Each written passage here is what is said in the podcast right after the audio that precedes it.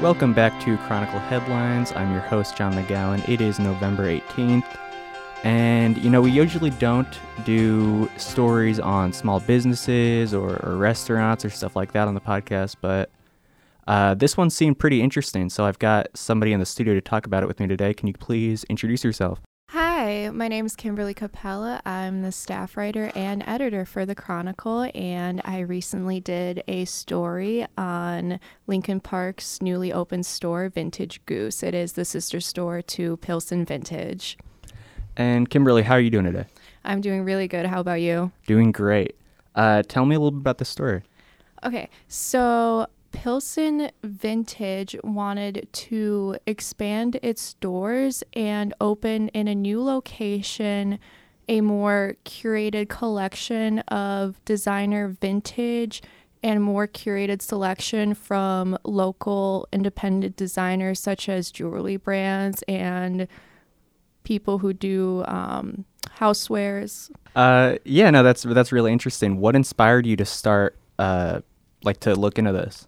So on the side, I've been working alongside a independent vintage designer and we've been vending at some local events such as such as Pilsen Vintage Festival and Logan Skate Park Festival and I recently came upon like the owners and I just fell in love with what they've been doing in terms of promoting local independent artists and I rarely see actual like businesses businesses partner up with smaller artists to promote like their jewelry and their artwork so that caught my eye right away and I just really as like a lover of vintage clothing as and someone who curates it it just caught my attention right away and I was just really drawn to their curations.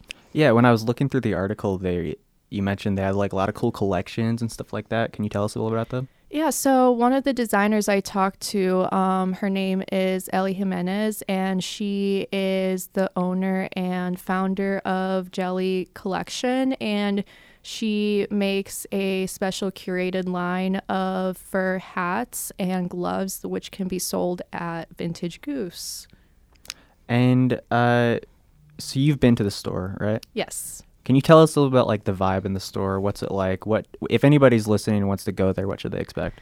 So when I first walked in, it was just such a friendly and warm environment. Um, it was also had very nostalgic elements. It felt like even though I didn't live through the 80s, it felt like I was transported to the 80s and they carry such like an amazing curated collection of vintage records and magazines and it just helped me like just being in that environment helped me tap into like a really creative side of myself and I just felt like I identified with their curations and I was really excited to learn more about how they like source their clothes and like walking in there I felt like I was a very educated consumer because of the way they promote and source their vintage clothes so um yeah can you tell us a little bit more about the sourcing, like the sustainability aspect of all of it? Totally. So the owner mentioned to me that they go around the Midwest to get like their curations. They go to estate sales. Um, other independent designers contribute as well, and I just think that sustainability collecting like sustainable clothes or sourcing from them makes you just such a educated um, shopping customer. You're no, you're totally right. Like an educated consumer and an educated seller. Totally. Yeah. Um, and so good vibes in the store all around. All That's around, what I'm hearing. yes. That's great. That's great. Uh, and another interesting part of the article that really kind of drew me to it was the fact that they're uh, like hosting music, music musicians and like shows and stuff like that. Yeah, so um, once or twice a month, they have um, local artists perform their EPs, and that is just a great way for the community, two different communities, the vintage community and the music community, to come together and just celebrate the art that they both have to off- offer, and just to uplift what each other. Um, what each other promotes. I think it's just a very great way for communities to come together and just really appreciate art in itself. Yeah, and kind of jumping off of that, like I want to talk a little bit about like the importance of like community, the importance of community in having having this this store that sells, you know, supports local businesses, supports local artists. Um, I don't know, like what's so what's so important about having that in your community and being able to go to that? I feel like everyone deserves to feel like very safe, secure, and heard in their communities. And I think it's also another thing to have your art and like the very expression of your creativity to be uplifted as well. And I think that community, especially within the vintage community in Chicago, it's it's very small, but it's very it's like ever growing, and um, it all it just always extends its hands to new artists, and it's super inclusive. And I just admire that the community is always finding and experimenting with like new trends and collaborating with new artists and i just feel like that's a really beautiful way to um, to be able to express yourself in your art.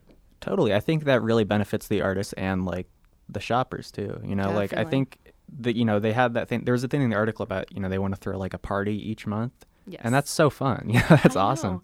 Um it's besides like the business aspect to it, I feel like they prioritize such a huge like community involvement because they want to be able to cater towards the community. And since they are part of the vintage community, they really know like what it attracts. And yeah, I just feel like the artists that they choose um they all have like a very big significant meaning to the business itself. And they have amazing collections to offer for the consumers. And uh, so, on this topic of you know vintage clothing, sustainability, supporting their community, um, can you speak a little bit on, I guess, on like the consumer's responsibility, like, like what's what's what's the importance of like supporting businesses like this so they can stay open? Um, well, the only reason that Pilsen Vintage was able to open a sister store was because of the community support and because of the way that they specifically source their collections and the huge sustainability aspect to it, obviously. But um, I feel like people are just more drawn to vintage clothing and secondhand shopping in general since the pandemic because they realize the importance of supporting small and of supporting local and independent. So I just feel like it just goes hand in hand with supporting like the sustainable aspects of shopping and consumerism. Um, it's definitely a growing trend I see being on the consumer end within Gen Z. So I'm really glad that we're stepping away from big brands, department stores, and fast fashion and are actually being able to turn back focus into our communities and uplift that aspect into our communities. Totally, I agree completely. I think it's really important that that's, and like really, I guess, uh, helpful that that's like kind of like a bigger part of like the whole fashion culture now. Mm-hmm. Yeah, that's great. Um, and you spoke about like the fact that it's like a sister store of this one in Pilsen. Do you know anything about like um, the background of like this store's opening? You know where the idea came from and all that. So Pilsen Vintage opened its doors long before Vintage Goose, obviously, and they were the first vintage store in the Pilsen area and I feel like they just made such a huge like staple and presence and Pilsen Vintage is family owned, and I think that it's super important to be able to uplift that aspect of the community. And um, yeah. And I guess rounding this all out, um, do you know of any other, and don't speak if you don't, but do you know any other businesses that, you know, are kind of in the same vein that are sustainable, um, kind of uplift their community that maybe students might want to check out? So, my favorite vintage store is called Lost Eras. It is off the Jarvis Red Line stop, and I go there once a month, and it's three stories worth of antiques and vintage and vintage clothing. Um, the building is over 120 years old, and it has such a rich history to it. It used to be it used to be a speakeasy. It used to be a jazz club. Ella Fitzgerald performed there. They have like this beautiful grand piano that's over three, four hundred years old that Napoleon played on it, and like they have such a rich history. Um, their all their curations are very very sustainable, and like the owners, they either create it themselves or they source out from local costume stores or estate sales. And yeah, I love that place so much. Um, also in Pilsen, I love Very Best Vintage. It's a woman owned store, and I just love the curations that they pull, and like it's just very, very unique. Great. Yeah. No, um, I mean, fashion is like a huge part of, I think, the lives of a lot of Columbia students specifically. So I think it's really cool that we get to cover stuff like this and uh, that we get to shout out all these businesses. So, um, last question before we head out. Uh, what did you? What would you say that you learned writing this story?